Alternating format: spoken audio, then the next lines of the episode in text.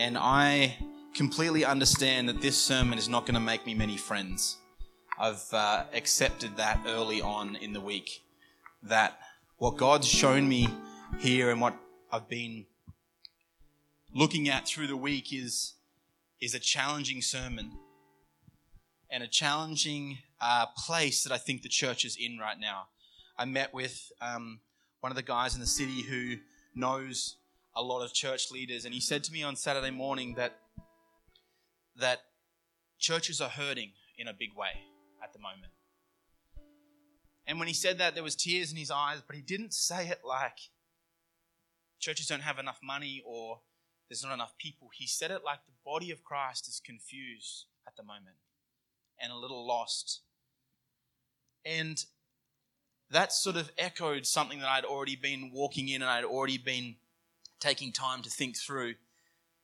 But he's right that there's so much of the body of Christ at the moment that is, is confused and is challenged and is not sure how we should or if we should or where we should or what this should look like or that should look like. And I was praying during the week just saying, God, what what is happening? What are we doing here? What what what is taking place? Why are people so frazzled and so so disjointed when we've the, the world's been through bigger problems than COVID-19. The world's been through bigger things than what we're kind of standing in right now, but there's this wrestle in the spirit with so many people, especially people who have been in, in church for so long, going, I don't know if I even want to be a part of this anymore. I don't know if I really believe in Jesus anymore. I don't really know what it is. I just, I don't know. And last Sunday we had, we had, um, Dave bring a cracking sermon that challenged me. Um, it challenged me the way he brought it. It challenged me the way he he spoke, it, it challenged everything in me as I was sitting there and listening. But during worship, I felt like something was taking place. I felt like we were there was a war in the spirit. There was a wrestle going on. And I said last Sunday that there's something happening here where, where we're worshiping something else. We're putting something above God. And we prayed for people, and it was great. And, and some people uh, felt some freedom and, and walked away. But during the week, I kept saying to God, What was that? What was taking place? what was really happening while we were worshiping. And I felt like God said this to me. And it's something that I've been trying to put words to for quite a while. I've been trying to explain, but he he he said to me, You were wrestling yourselves. You were fighting with the biggest enemy that us as a people will ever wrestle with, and that's pride. We were wrestling with the worship of ourself over the worship of a king, the king. And I said this morning that this is not going this sermon is not going to gain me any friends because I'm going to poke the bear, or in this case, the sea monster, because we need to do that. We need to poke this thing. We need to realize as a church, as a people, there's something bigger going on. And I believe strongly I normally wouldn't say this if I didn't really feel it, but I believe that there's something this morning that is going to take place in the spiritual realm when this word gets released. Is that because I'm a special human being? No. I've been shaking all week thinking, God, I don't know how to explain this. I don't know how to put this in words where people can actually understand it and take hold of it. I don't know how to explain this in a way that says this is where we need to be going as a people or we're going to go nowhere. The church at the moment is on a brink, on a brink of people leaving. And I don't mean a Sunday service, I mean people shipwrecking their faith to say, I've come so far, but I've had enough and I don't want to do this anymore. When, when the Bible talks about shipwrecking your faith, it's about throwing away everything God's given you everything that you've been promised, everything that you've seen, because we can't seem to get past whether or not it's better for me or if it's better for, for everybody around me. We look inwardly because it's the easiest thing we know how to do. I was talking with a friend during the week and he said to me, Hey, do you do you think that the church in the West, in Australia, would be able to handle the persecution that China's going through right now? And right off the bat, I was like, not a chance. Not a chance. If you don't know, China at the moment, the leader, Xi, Xi Jinping, is challenging the faith of Christianity in the biggest way we've seen in a long time. Taking crosses off churches, making them put up photos of him inside the churches, making people worship. They are being squeezed so tightly. And I watched a video during the week where the Chinese people, their reaction to that was this We're going to get up earlier than we've ever got up before. We're going to gather with our brothers and sisters and we're going to worship the King. That's their response. Their response to extreme persecution is extreme praise, is extreme worship, is extreme declaration of the King and the promises that he gave. That's their response. So I started thinking through what would my response be to that? What would my response be in that position? And God started highlighting me. I already showed you what it was.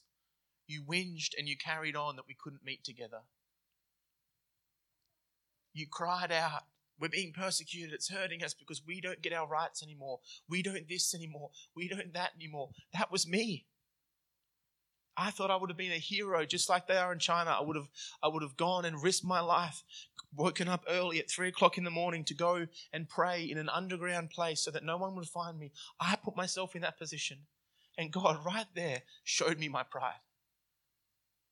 I gave you an opportunity and you dropped it. So I said, okay, God, show me. Show me an example of how to walk through this. And he takes me to Job. And as soon as I turn to Job, I'm like, I don't want to read this. I've read it so many times before, and I know what you're going to say to me. I know, God, what you're going to show me in this, and it's too hard. It's too much. But we went on the journey anyway. I read it, and I read what God was saying. And you know, the interesting thing about Job is that Job, if you haven't read it, he walks through this immense persecution he gets in this incredible place. He's, a, he's an upstanding, righteous man of God. If there was a hero in the faith at the time, it's Job. Does everything that God asks him to do. He's a superstar. Satan says to God, the, the deceiver says to God, God, if he really loves you, let me take everything from him and see if he still loves you. God says, okay, do it. And the interesting thing with Job is that Job goes through persecution after persecution after persecution. He loses everything. And the biggest wrestle Job has is with himself. And his friends come along and his friends tell him this, and this is where we are at. Job, you're an uprighteous, upstanding, righteous man of God. You shouldn't be in this position. And for a moment, for a moment, Job enters that place and he starts to have self pity on himself. Hey, I am the upstanding, righteous man of God. God, did you get the right guy? Me, Job. I'm the right, upstanding guy. And you read through that story, I read through it, and I go, but God, he was the righteous man. This shouldn't have happened to him. He had every right to whinge and complain. He had every right to say, God, why me? I was the good man. I was the good guy. Why me? He had every right to whinge and complain. He had every right to have pity on himself. But God said, Have faith in me, Job. Have faith in me, Job. And I promise, I promise I'll give you everything you were always going to get. And Job gets to this position, Job gets to this place where he drops to his knees. He says, God, I don't understand. God, I don't get it. It makes no sense to me this pain and this suffering, this place I'm in, it makes no sense to me. I was the righteous man. But God, I trust you. You see, Job beats the battle with pride, he beats the wrestle. He gets to a position where he says, It's not about me. It's not about me. It's not about how good I was. It's not about the pain I've walked through. It's not about the place I've been in. It's about you, Lord. It's about who you are. And you are worth it. And you are worthy. And he tears his clothes. He brings himself to the ultimate place of vulnerability. He tears himself. He says, I've given it all. God, you, everything's been taken from me. And even this, even the clothes on my back, I'll tear for you. I'll give you everything. I've said this so many times, but when we worship, we sing these songs. We sing these songs that are so amazing. We give ourselves over. We offer everything that comes up. Lord, it's all yours. It's all yours. Until He puts us in a position that makes us feel uncomfortable. And then we really have to start to think, I shouldn't have sung that song. I shouldn't have offered him everything. Because, like Job, he gets to that place where he goes, Lord, this really is all yours. Even this shirt on my back, I'll tear it off you. God takes Job on a journey. Takes him through and he shows him the creatures, he shows him the earth, he shows him everything. He says to Job, Look at my splendor, look at what I've created, look at how amazing and powerful I am, look at everything that I've done, Job. Trust me, trust me in this. And Job, in his complete vulnerability, in his complete left of nothing, says, Okay, God, I'll trust you. I'll trust you. At the very end of Job, in Job 41 33 to 34, he says this On earth there is not his like, a creature without fear. He sees everything that is high. He is king over all the sons of pride. He's talking about the enemy that he wrestled. Job, in this place of persecution, in this place of being beaten and being battled, he realized it wasn't God that I was fighting. It wasn't God being a nasty God to me. It wasn't, it wasn't Him who was hurting me. There was a creature, there was an enemy that I was fighting, and I realized there's only one way that I can beat this enemy humility. He realizes at the very end, it never was about me. It was about a battle between the King of glory and the enemy of darkness. And I was caught in the middle, but God promised me everything, and I can trust Him, and He'll bring me into the fullness.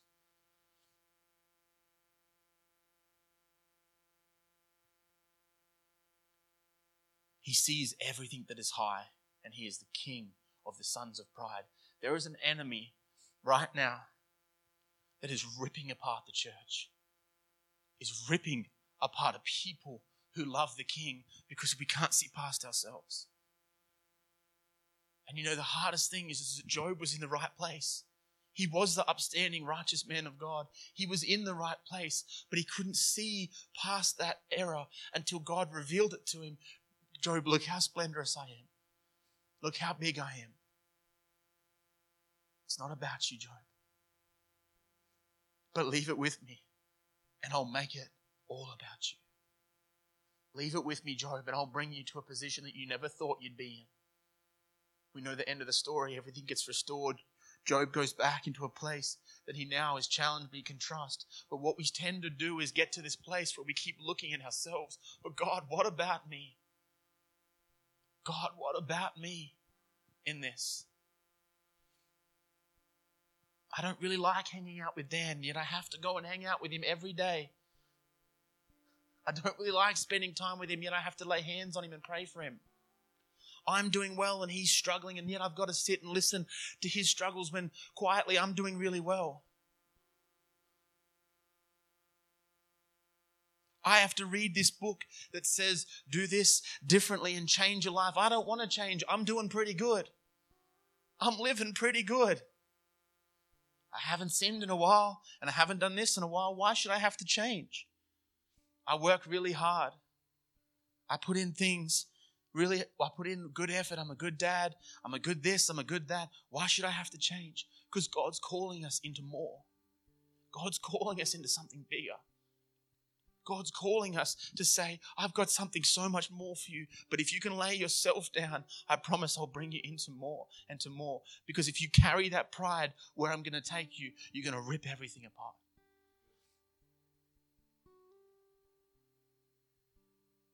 Sitting at my desk just weeping, going, God, I don't know how to do this. And I felt God say, Good. Good. Because then you won't try to do it. I'll do it. Job gets to that place, he tears his clothes. God, I don't know how to do this. It's simple, Job. Give me yourself. Give it to me, and I'll do it for you.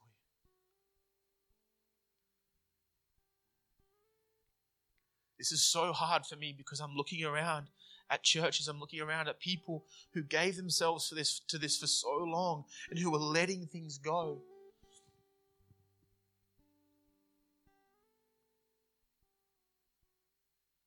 And as I was talking to, to my friend on Saturday,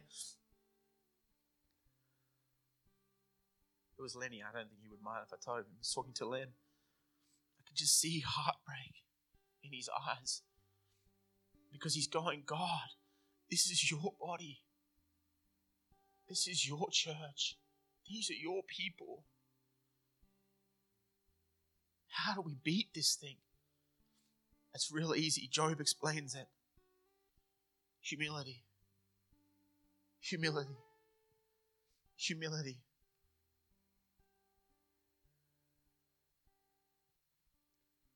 I do this all the time, and I've just recently had to stop myself because I realized how not helpful it is. Often it's in the shower, and I'm sure a lot of you do the same thing where you have these arguments in your head where you tell the guy or the gal, you show them.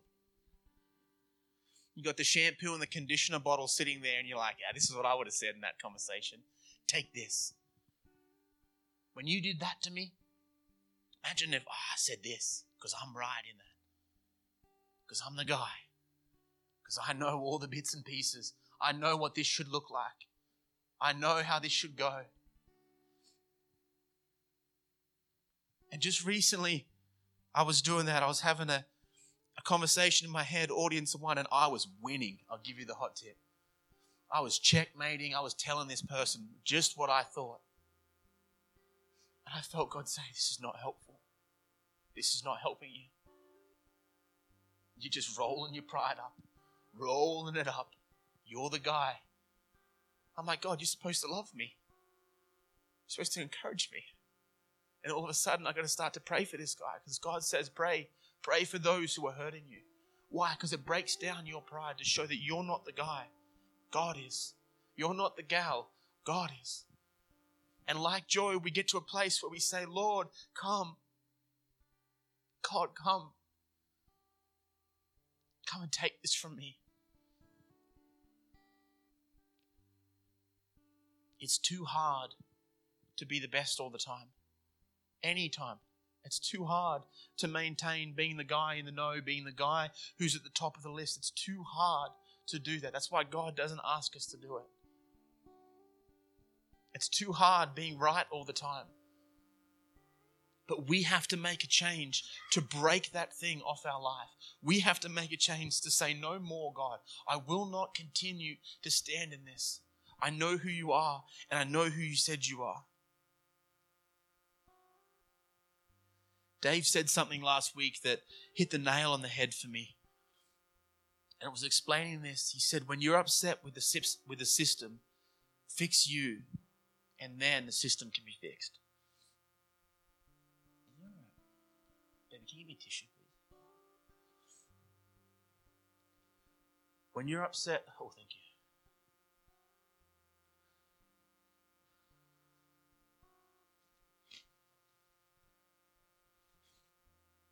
When you're upset with the system, fix you, and then the system can be fixed. I'm not talking about a Sunday morning. I'm not talking about the church. I'm talking about every area of your life. The first thing we do, the first thing we do is we justify and explain to protect ourselves. It's a defense mechanism. We just did 12 weeks pre marriage counseling with a couple, not from here, some friends of ours. And we are sitting across the table, and I said, I said to both of them, I said, in your marriage, if you can do this, you'll have a good marriage. The moment you think you're right, stop yourself. The moment you think your, your spouse has done something wrong, stop yourself and go, What could have I done differently? What could have I done better? Why? Because you start to work out the pride that's trying to wreck and pull apart your life, pull apart your marriage, pull apart your family unit. Because we always want to be, no, I did all the right things. And what we started to say for a long time in the church was don't let people walk all over you. What? What does that mean? Jesus is hanging on the cross and they're yelling. They're yelling slander at him. They're calling him for everything. What God, what Jesus should have done right there is say, Lord, burn all these guys. These guys. Get rid of all of them. That's the right thing to do. Jesus, don't let them walk all over you. Don't let those guys walk all over you. Instead, right in that moment with his hands on the cross, he looks out at them. He says, Father, forgive them. Forgive them.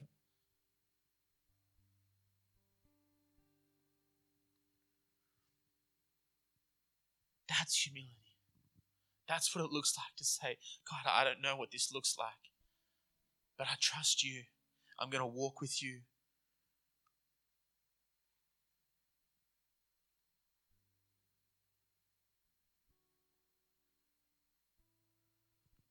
A friend of mine in India, Jiva, during the week, he messaged me. He said, Ben, I need you to pray. Can you pray? As a friend of mine who's very sick, and I need you to pray for him. Said, Jiva, tell me about your friend. What, what's happening? He says, My friend got sick.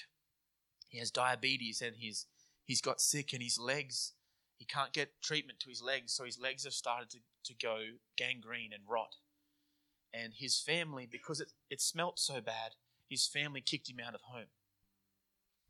And I said, Jiva, so what have you done for this man? He said, I, I just did what I thought God would do. We brought him to live with us. He sends me photos. I nearly fell off my chair when I saw the photos. I was like, that is horrendous. I said, How's it going? He says, It's really hard to live at home because he smells so bad, but I know Jesus loves him. I was like, What? What? You brought a man into your home who has gangrene and is rotting at the legs because you thought Jesus loved him and somebody needed to help him. How's that for uncomfortable? How is that for, I don't know this guy, but I'm just going to bring him into my home because I know Jesus loves him and I'm going to pray for him. And they change his dressings every day, they look after him. He owes them nothing. Jiva owes this man nothing. But because of the heart of God, because of humility, I just got to do what God wants me to do. Right there on the chair, I came up with 500 reasons as to why I shouldn't have brought him into my home. I need to look after my family. Um, I don't know if I can afford it. It's going to make it hard to stay at home. I don't know if I'm going to get good enough sleep to be able to work. All these ideas came into my head as to why I can't help this guy. Jiva doesn't bat an eyelid. Come, let me help you. Jesus, when he walks through the city streets, every time someone reached out their hand and touched him, he was at risk of being in a lot of trouble because of the Jewish system. He didn't care. Why? Because I love you. Because it's it's I want to help you. At the end of myself, I want to help you.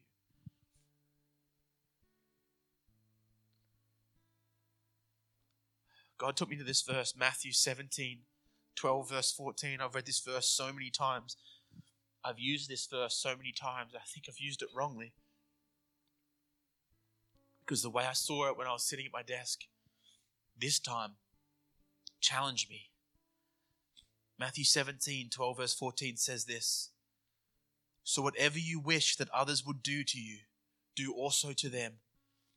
For this is the law, sorry, this is the law and the prophets. Enter by the narrow gate, for the gate is wide and the way is easy that leads to destruction. And those who enter by it are many.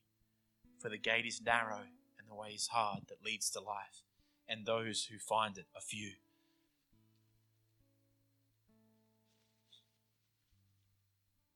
I didn't expect to cry this much when I was thinking through this sermon, to be honest. But that worship just led us to a place where I was sitting there and I was thinking, we were singing, I said to Coco, we were singing, You are good, you are good, you are good. And this thought dropped into my head, and it's not the exciting thought that I thought would have gone into my head. But I felt like, and I, I think it was God, I don't know, I'm not saying, Thus say the Lord, but I, I think that God was revealing something. And my thought was, What if He wasn't? What if he wasn't? Would I still be willing to worship him, knowing exactly who he is, if I didn't get the direct link to goodness that I think I want or need? Because there's got to be a time during Job's story where he's sitting there going, I don't know if God's good. I don't, I don't know. It doesn't seem like it at the moment. It doesn't seem like it. But I'm going to worship Him. I love it. God is good. I promise you that. God is good. He is good. He is good. He is good. But when we bring ourselves to worship God only because He's good, guess what? We're operating out of that place where it's about me. And the moment I start to not feel like He's good, guess what ceases? My worship of Him. Because it's not about how worthy He is, it's not about who He is. It's about I'm getting some goodies. And if I'm getting my goodies, then I will worship you, God. But if we can bring our place, ourselves to a place where we say, God, you are so worthy. You are so, you are everything that you said you are. You are the Alpha and the Omega. In a moment, I can be gone, yet you don't, and you love us. And for that, I, I just worship you and I glorify you. Then, in the moments when it's hard, in the moments that you don't feel like He's good, in the moments that you don't feel like something's happening, you never cease to worship because it wasn't about that in the first place. It was about His deity. It was about His bigness. It was about His worthy, the fact that He wears a crown. When we bring ourselves to that place, we understand this verse that whatever you wish that others would do to you, do also to them. For this is the law and the prophets. Enter by the narrow gate, for the gate is wide and the way is easy that leads to destruction, and those who enter by it are many. For the gate is narrow and the way is hard that leads to life, and those who find it are few. I always thought this was talking about salvation. I always thought it was talking about salvation because that was the way that we read it. That was the way that that I understood. But if you if you look at this verse, it's Jesus speaking on the on the Sermon on the Mount. It's Jesus going through how to live as a believer. It's going through explaining day by day steps of a Christian, someone who follows Christ. And if you read the next verse in context with that verse, you start to realize, I don't think this is talking about non believers. This is talking about you and me every day. Which gate are you going to operate through? Which gate are you going to walk in? Because guess what? The biggest one is the easiest one. And do you know why it's the easiest one? Because in most cases, it looks after ME. It looks after the letter that's not in team. That's why it's so easy to walk through. That's why people go from place to place to place to place, from friendship to friendship, from circle to circle, because I don't want to be put out. So if I feel uncomfortable, I'm going to move on. I've done that. I still do that. I still look and go, what's going to be the best for me? What's going to be the best thing that's going to look after me? When can I set a meeting that's going to fit best my schedule? Because then I don't have to be out late, or I don't have to this, or I don't have to that, all these things quietly creep in and nestle in and hold a hook in our life. And when Job says there's a monster that we're fighting and you can't beat him by spears or a hook to the nose, you can't remove the creature except by operating in a place of humility. Why? Because it breaks pride and it removes the hook that's in our life. I know that it's relatively silent because this is difficult to hear. It's difficult for me to read. It was difficult for me to write. But we got to get this. We got to get this. Because I believe so truly, I believe so strongly that this move that people keep talking about, this, this pouring of God, this move of the Spirit, this, this falling of His glory amongst the people starts when we come to the end of ourselves. It starts when we decide it's not about me, it's not about me. It's about you, God. It's about your glory. So Jesus stands, this word here, um, the word narrow, the gate that we're to walk through, it means covenant or to abide. A Greek word, histemi, means to co- means a covenant or to abide. The narrow gate is the covenant by which we've walked in with Christ. That's how we operate. We operate by fulfilling the covenant by which Christ has given us, by standing in the place that God has put us. He's highlighting this is not going to be easy. This is not going to be easy. The journey with God is not an easy journey. But it's that that makes it so much worthwhile. It's that finding that narrow gate to walk through that makes it so much worthwhile. The seeking of Him never stops, it never ever stops. It's like when you watch a son build something with their dad, and each step they're like, Dad, is this right? Like, you can't, I'm not a father, but I, I, I watched this with a friend of mine. You can't just say, Do these steps 1 through 30, then we'll come back. It's step by step. Is this right? Yes, drill that. Okay. Dad, is this next step? Is this right? Yes, move that over there. Okay. Is this is this is this right? That's what God wants us to be doing. Constantly looking to him. God, is this right? Yeah, do that. Okay. Hey God. Yeah, okay. Hey God, is this? Yeah, okay. Why? Because that's what he wants to do. That's communion with the Father. That's understanding relationship. That's walking through. Is this the right gate? Walk through it. Walk through it. Walk through it. Stay on that life with Him. Stay in that place where I go, God, no matter how uncomfortable, no matter how challenging, no matter how tired, no matter how smelly the guy's legs, no matter how hard it is to do this, Lord, I will not stop because you told me that this is what I should do. Like Job, everything else is gone, but I'll give you my shirt. Everything else is gone, but I'll rip off everything that I have left.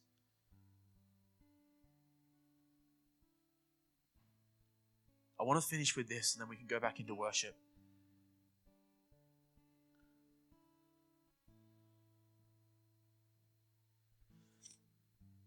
I want to finish with this because it's so important. And I heard, I heard a, um, a very good uh, apostolic teacher speaking about this, and I just I, want to highlight it for us because I think it's so it's so um, pertinent. I don't have another word. Important for the time we're in right now.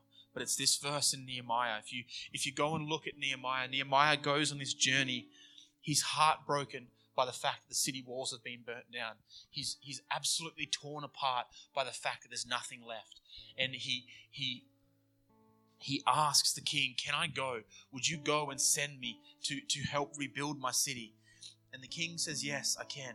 And at the very beginning, there's two people who come who are upset with the fact that Nehemiah can go back and rebuild Jerusalem, rebuild the kingdom for, for, for the understanding of the picture. There's two people, Tobiah and Sanballat. And Tobiah and Sanballat, both of these people, dislike the fact that Nehemiah is going to go back and rebuild the city walls. He, he's upset. They're upset with the fact that, that this happens. And if you fast through and you go through the story, there's so much in Nehemiah.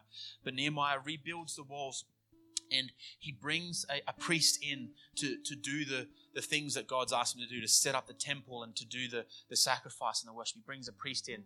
And Nehemiah has to go back to report to the king. So the walls have been built, the city's been put back together. And Nehemiah goes back to report to the king.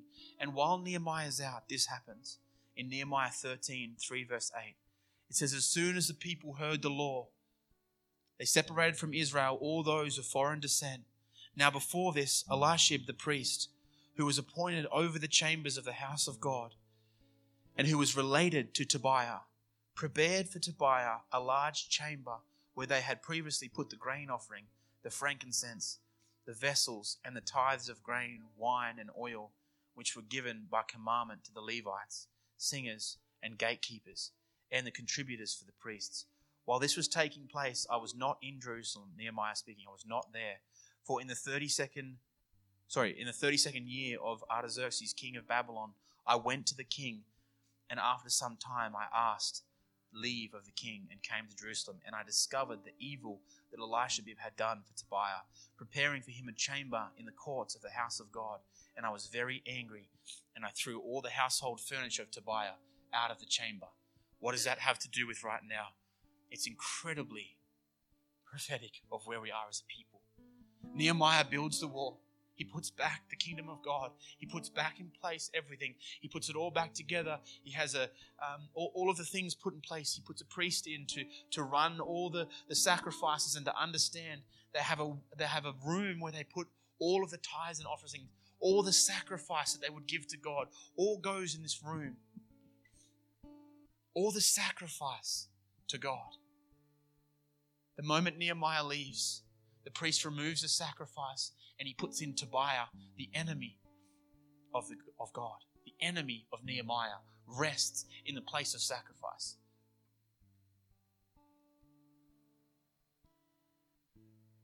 Guy who was reading this through, he said, Anytime there is absence of sacrifice, there is an invitation for the any enemy to occupy. Anytime there is an absence of sacrifice, there is an invitation for the enemy to occupy. What happened was it was that in the city they decided we're not going to give these things to God anymore. And the moment they stopped giving those things to God, the enemy crept in and took root right in the house of where there should have been blessing outpouring. It's not just talking about your time or your money, it's talking about all of it. The moment we withhold our sacrifice to God, the moment we withhold worshiping and praising Him and glorifying His name, giving ourselves to Him, guess what comes in and fills the place? The enemy takes root in our heart, takes root in the place that's supposed to be given unto God. That's what Nehemiah is saying. The moment we emptied the storehouses of sacrifice to God, the enemy creeps in and takes hold, and pride sets in because now it's no longer about God, it's all about me. Because the enemy's sitting in there telling you over and over and over. The enemy wanted to live where there was sacrifice to God.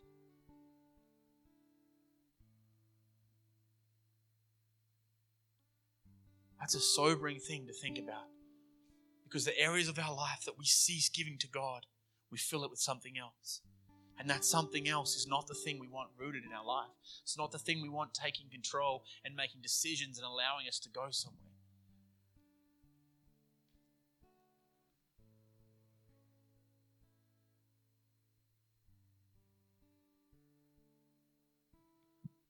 God is asking us in this time, like Job, to continue to give ourselves to Him as challenging as this time is, as difficult as it is to see past ourselves, to see past who we are and what I need and what I want and my time and, and my this and my that, God's asking us, come away with me, give that sacrifice again, and I will, like Nehemiah did, I will remove all the furniture of the enemy. I'll remove everything from that place if you fill it with my sacrifice again. God is asking us Will you take the furniture of the enemy and remove it and let me fill that place with worship and sacrifice for me?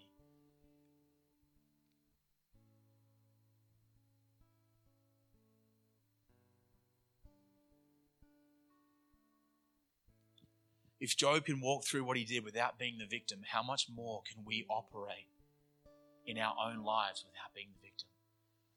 We stand in a place Job didn't understand. We stand in a place Job hadn't seen yet. We know God is good. We've seen it time and time and time again. We know the promises God's given us. That's the place we come and worship from. We know those things. How much more can we give ourselves to God like Job did? How much more can we stand in this beautiful Western country with an incredible uh, atmosphere around us, with the freedoms that we operate in, with all the goodness that we have? How much more can we be in that place to worship? I was talking to Mao during the before the service, and and I, have read. He was telling me about it, and I've read it at some point as well. That there was a, a, a Chinese uh, church leader in the middle of China during um, earlier persecution, and they came out of the persecution, and he said, "What was the worst thing that happened to the church?" He said, "Real simple, freedom." He said, when we came from underground to the freedom to meet again, people stopped giving themselves to God. People stopped worshiping.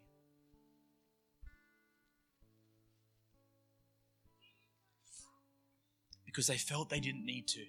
They didn't feel like they needed to in that place. He says, the moment we go back underground, there's this desire, this need. God, we need you. We need to know who you are. We need to understand you. Imagine if, if a nation like Australia could understand that level of worship in a freedom that we have right now. Imagine how on fire this nation would be, how many people would be able to come into more and more and more freedom. As Christians, when we leave our bad life behind that was holding us back and we come into the freedom of God, we get this, ooh, it's nice in here. And we worship for a while because we remember our old life, but then we become complacent and we go, well, I'm free. And we empty the storehouse of sacrifice, and the enemy creeps in. I want to ask you this morning, this afternoon, whenever you're listening to this, will you empty that house, that storehouse? Will you allow God to take all the furniture of Tobiah, take all the mess the enemy's put in there, and will you replace it with, with the sacrifice to Him? It's not easy. It's not easy. But if I promise, in all that you are, give God a hundred years. Just a hundred. Hundred dollars isn't that much. I'd like it, but it's not that much. Hundred years. Give him your life this side of eternity. Think about everyone else for a hundred years. Let him bring you into the fullness. I want to read this verse, then we're just going to go back into worship. Zephaniah 3 9, verse 9 to 13. For at that time I will change the speech of the peoples to a pure speech, that all of them may call upon the name of the Lord and serve him with one accord. From beyond the rivers of Cush, my worshippers, the daughters of my dispersed ones, shall bring my offering. On that day you shall not be put to shame because of the deeds by which you have rebelled against me. For then I will remove from your midst your proudly exalted ones, and you shall no longer be haughty in my holy mountain.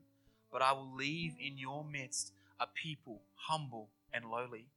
They shall seek refuge in the name of the Lord.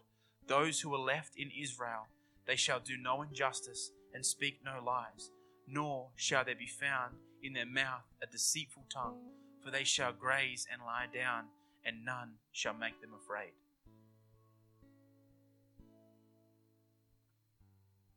I will remove from your midst your proudly exalted ones, and you shall no longer, no longer be haughty in my holy mountain. No longer be haughty in my holy mountain. I've preached before about going up the mountain of the Lord about standing on that place to worship and glorify Him. That from that place is where we see the power of God move. From that place is where we see the kingdom open and operate. But you can't get up that mountain when you're only thinking about me. Or I'm only thinking about myself and what I need. He says, No longer will we be haughty in the mountain of the Lord to think about oneself, to operate from a place that's all about me we have to lay ourselves down. When you entered into the kingdom of God, you entered on this basis. Give yourself over, die to yourself, and rise again alive in me. Rise again alive in my understanding, my ways, my purposes, and I'll give you the nations. I'll show you what it looks like to operate as a priest and an heir to the things that I have for you. So, my challenge to all of us, myself included,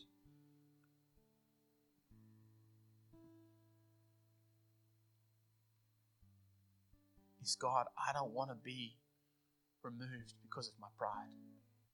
I don't want to remove myself because I can't see past my own self. God, I don't want to be removed from your presence because, because I'm too worried about what's going to happen for me. Lord, I want to be with you in whatever it looks like, whatever it, whatever it is to lay down of myself. It's not about me. Lord, it's never been about me. It's about you and who you are and your glory, your fullness. Will you empty that place? Will you empty the room of that that's been filled? And will you, will you replace it with sacrifice? Will you replace it with sacrifice? Ask God, what does it look like? For some of us, it's going to mean waking up early. It's going to mean calling that guy. It's going to mean doing something we don't want to do. It's going to mean serving in an area we don't want to serve. It's going to mean things that we don't think it looks like. But when God starts to reveal it, we say, Yes, God, regardless of how outputting that is, regardless of how upsetting that is, yes, I will come. So why don't you stand? I'm just going to ask Sean and Coco just to lead us back into worship.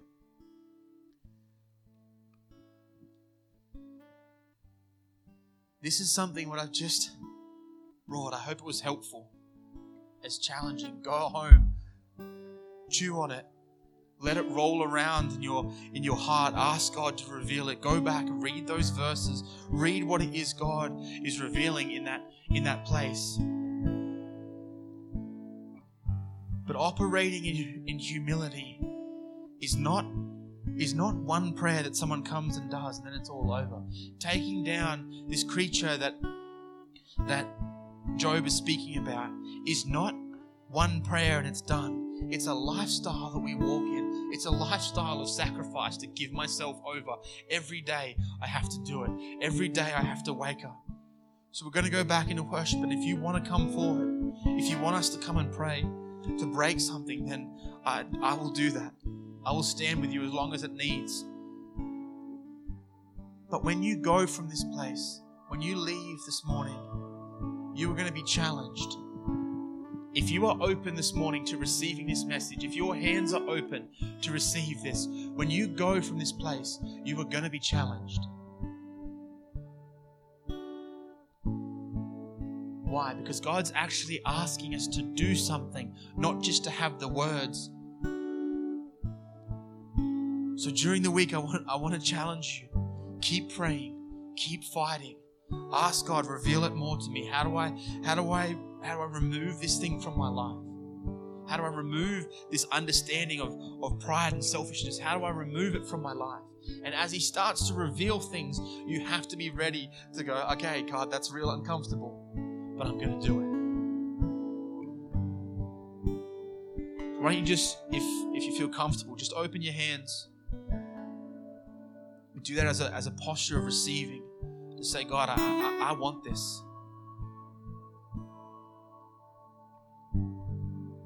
Jesus, we just come before you right now. Lord, myself included. Like David, Lord, we ask for you to search our hearts for the pride, for the exaltation of ourself above you.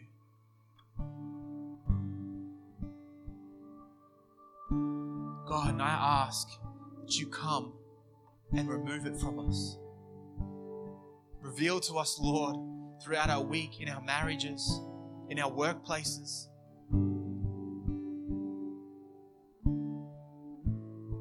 In our parenting, in our friendships. God, reveal the areas that we're being prideful. Reveal the areas, God, where we're not operating in the humility you're asking us to operate, in the full, unconditional love that you're asking us to operate. Give us strength to understand love the way you know love.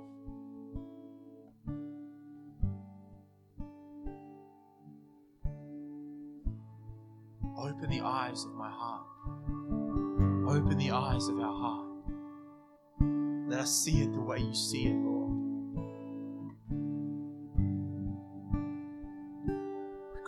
To you, Jesus. You are holy, holy, holy, Lord God Almighty.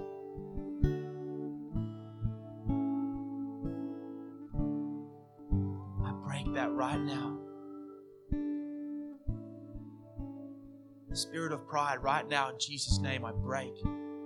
I plead your blood, Lord, to wash us clean. We break that thing off.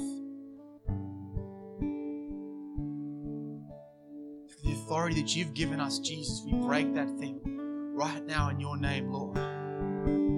over the Gold Coast, I break that spirit of pride right now. Jesus, in your name.